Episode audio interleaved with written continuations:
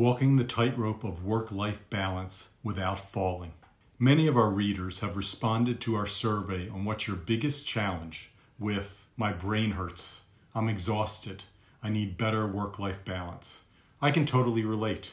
We are all affected by the weight of medicine and our work in different ways. Some are stressed out and carry that stress home and everywhere they go. Some feel a massive load on their back they never take off to exhale. Some feel abused and become bitter. Is the weight of medicine more than you can bear? I come home from a morning of surgeries followed by an afternoon of patients and have no more patience, focus, or empathy left to spare. That's when I become frustrated that I can't close the door to work, so to speak, and open the door to my life because my wife's friend has an emergency, according to my wife who wants to help the world. Her daughter's nose is bleeding and it's 5 o'clock on a Friday after our office is closed. Another friend then texts me that his son has a bad sore throat. In medicine, do you find it a challenge to escape work? Sometimes I text back suggestions. Sometimes I simply say the best thing to do is to go to the emergency room. Or I'm happy to help on Monday at 8 a.m. when I return to the office. A BOOMM breakthrough that I discuss in the course is that we all need to learn to say no more so that we can have space and time to find our hell yes to breathe, to think, to dream, to live. I recently interviewed a physician assistant for our practice, and one of the first questions he asked me is How is your work life balance? How is your work life balance? For sure, we have a busy practice and all work very hard, but I have never thought that our practice structure or demands threw life out of balance as much as the massive weight of just working in medicine does.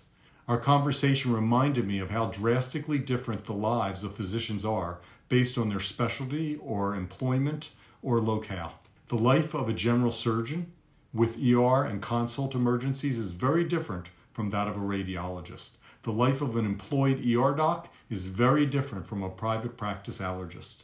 I chose ear, nose, and throat surgery for many reasons, but it is very rare, if not non existent, for me to be up all night long. I chose Los Angeles because we have spectacular weather here almost every day of the year.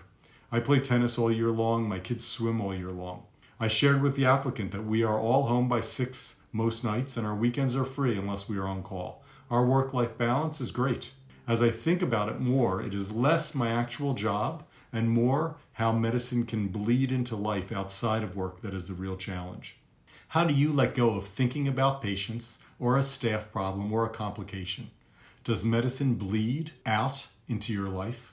I work very hard when I'm at the office, but I also have a very full life where I don't think my wife or kids would say I was never around or not present for them.